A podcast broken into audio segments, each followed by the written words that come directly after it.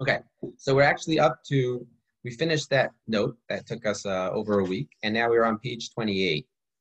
And we're reading like this The Torah summons us to view heaven and earth and says to us, From heaven to earth, from earth to heaven, whatever you see in existence came to be when Bereshit bara Elokim. At its beginning, God as creator brought it into being. So what he is summoning up over here is his commentary on the Torah, which he states that Bereshit bara Elohim does not mean that in the beginning God created. It means in the beginning of God's creating, right? And what he's describing is like this. When we look at the Torah, we have more of an understanding in terms of what the creation of the world and what the purpose of the creation of the world really was. See the heavens in their everlastingly tranquil, unchanging course, the source of light, heat, and every motive force on our planet, the carrier of our earthly life. Look at the sky at night with its millions of galaxies, or in daytime, illuminated by the glorious radiance of the sun. Or observe the earth, that swift runner, right? So this footnote over here, what it describes is that Rav Hirsch said that the word for land in Hebrew is eretz, right? Aleph Resh Tzadi, right? So he actually believes that it's etymologically related to the word for uratz, to run. So what he's describing is this. When you look at the world, right? You look at the sky at night, looking at the stars and all the galaxies. When you look at the the the sky during the day that has the, the radiance of the sun, or observe the earth, that swift runner, with its eternal cycles of coming into being and ceasing to be. In other words, he's talking about the, the never ending cycles of energy going into mass and mass back into energy and so on and so forth. Of blooming and withering, of life and death, decay, decline, and death, forever struggle to reemerge into new existence, new blossoming and life. See the millions of species, rocks, plants, and animals which the earth produces and nourishes, and takes back again into its bosom. See the light, heaven's messenger to the earth, coaxing all into life, and then making it fade away again. The light, by means of which you can see all things, and which colors them for hue in every you, right? Or look at the rarefied atmosphere surrounding the earth, which intercepts the rays of light and diffuses them to serve the earth's needs and through which the clouds travel, collecting water, and in turn watering the parched soil, thirsty vegetation, beasts, and man. See the oceans encompassing the earth with their all embracing floods, and the springs welling up from rock fissures, and flowing forth as rivulets, brooks, and mighty rivers. Now, he's describing so many of the miracles, or so many of the, what we call the world, the natural world, the laws of nature, the rules of nature. He's describing them but he is describing them from the perspective of that we know through the Torah that God created them, right? So what he's addressing is like this. What he's addressing is, if you speak to the scientists, the biologists, the chemists, the physicists, they will all tell you that the only way for life to arise on Earth, right, or on any planet, there's a whole bunch of different factors that all have to be perfectly in sync for it to be possible to have intelligent life arise on a planet. So they'll just tell you, okay, this happens to be the one. Maybe if we searched enough other planets, maybe we would find another planet. And in truth, by the way, Judaism has nothing against that. Right? There's, there's nothing in Judaism that says that there cannot be life other than on earth. It doesn't say that anywhere in, in, in the Torah. It doesn't say that anywhere in Midrashim. It actually is completely fine for there to be life elsewhere the other circumstances have to come into effect. That being said, to someone who is honestly receptive to recognizing a truth, it makes it far more likely than not that there was a creator. And that's why everything is so perfectly in sync and so perfectly aligned to allow for the existence of life.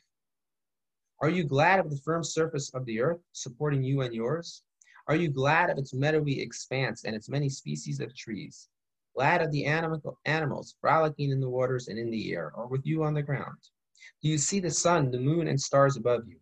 Regulating the times of day, the moon, the months, and the years, directing the round of awakening and sleep, of rise and fall, of blossoming and withering upon earth.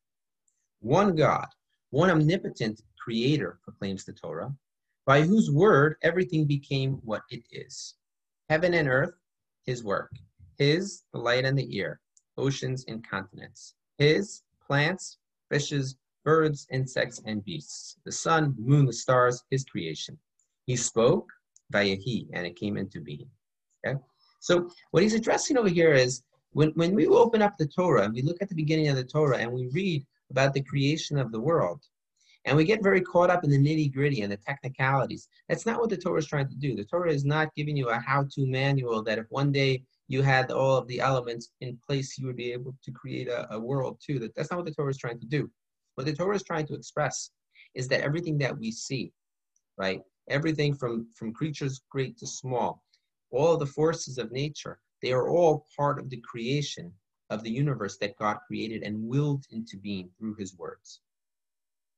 If you now contemplate separately all that was created, from the blade of grass to the sun's orb, each endowed with a purpose of its own, each specifically designed in substance and form for that purpose.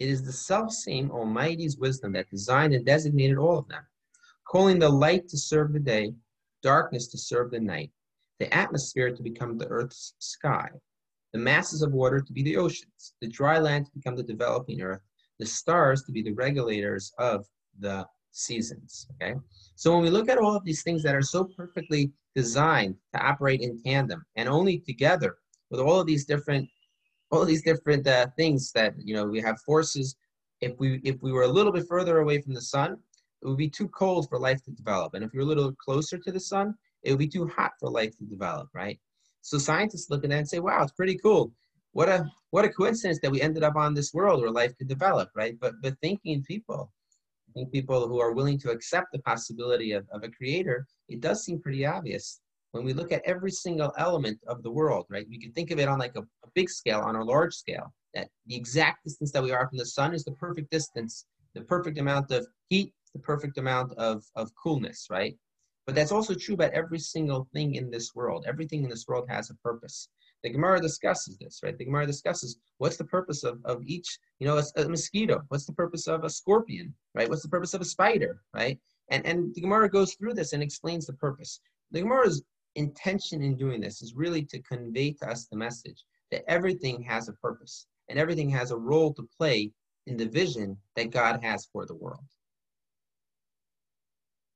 By his wisdom, substance, form, power, and dimensions were assigned and dealt out to each according to its purpose. His wisdom decreed, and everything became what it is. The smallest and the biggest, all were called into being and service by God's word, or formed by God's finger. All the forces governing them, and all the laws according to which they operate, which you discern and marvel at, from the forces and the laws according to which a stone falls or a seed germinates, right? Gravity, right? Or the laws of physics, exactly how how a in a biology, right? And How a seed germinates.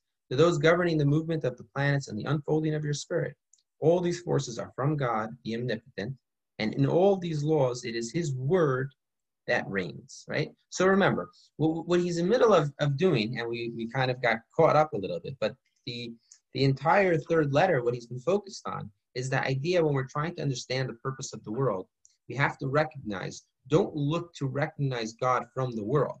Look to understand the world from the through the eyes of what the Torah commands us, and through the written Torah and through the oral Torah of what the purpose of the world is. And through that, then you can come to a, a deeper recognition and a deeper understanding, a deeper appreciation for everything that the world consists of in this overriding objective of fulfilling God's purpose of creation.